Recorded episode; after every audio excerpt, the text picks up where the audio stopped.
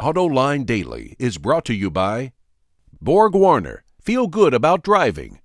Bridgestone. Your journey, our passion. Dow Automotive Systems. Improving durability and increasing design flexibility with Betamate structural adhesives at dowbetamate.com. And by Hyundai. New thinking, new possibilities.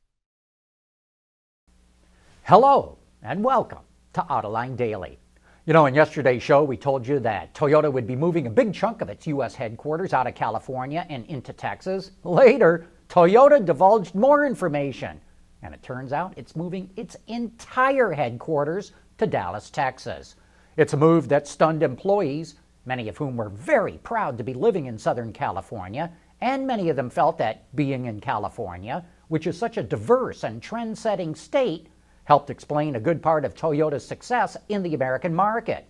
For the time being, Toyota will keep its Calty Design Studio and TRD racing operations in California, but just about everything else is going to end up in Texas. Volkswagen released its earnings for the first quarter, and the numbers are breathtaking. It sold 2.4 million vehicles worldwide, that's up over 5%. Its revenue came to more than $66 billion, up almost 3%.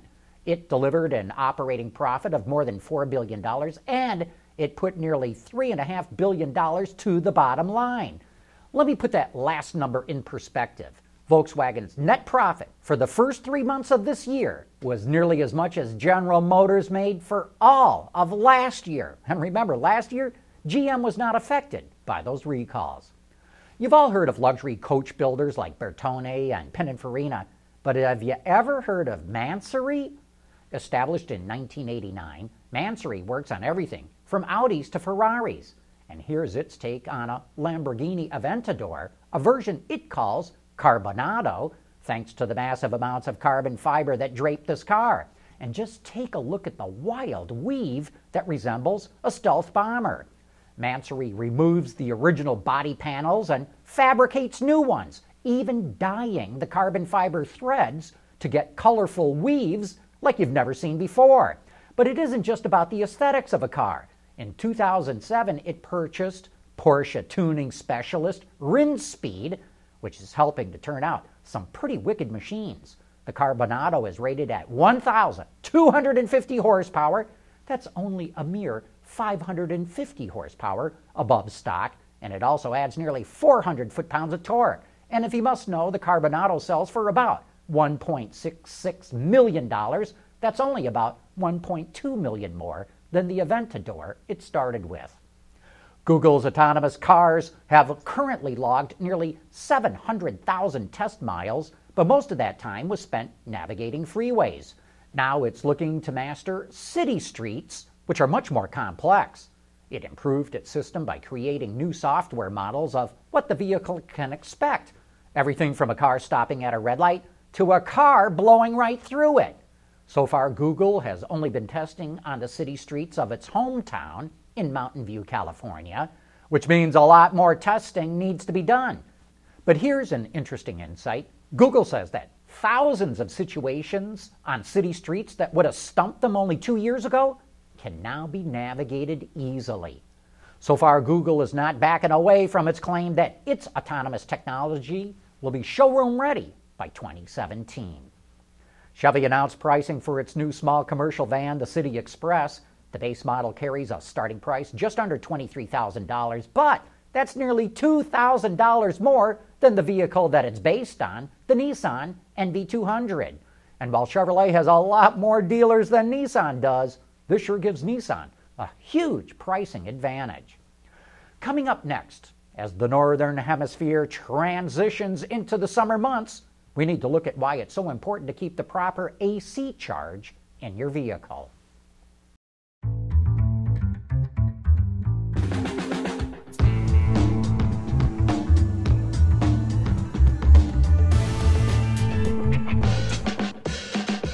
The new Sonata from Hyundai. Over the years, air conditioning systems have become more and more efficient, but it means that keeping the proper charge is now more important than ever. Here's Sean McElroy with the report on why. Autoline Garage is brought to you by Bridgestone. Your journey, our passion. Over time, all air conditioning systems will lose some of their charge. Most people don't notice until there's a drop in temperature coming from the vents, but it does happen. And it's very important to maintain the proper charge for overall system performance and because the refrigerant carries the oil that lubricates the compressor, most of all with the cars today. And that's because, like any other component that's been around as long as air conditioning has, automakers have found a way to make the system more efficient, so they're now using less refrigerant. Some small cars only use three quarters of a pound of refrigerant.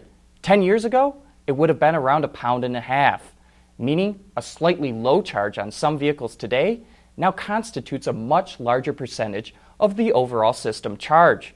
Although, at least it's easy enough to have the system recharged and it's not too expensive.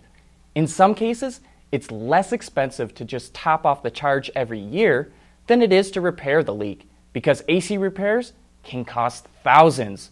Which brings me to my next tip don't use AC fix in a can.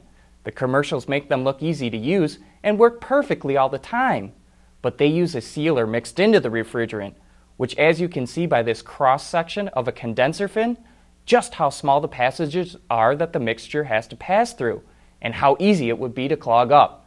Not to say that it will, but if it does, you're left footing a hefty bill.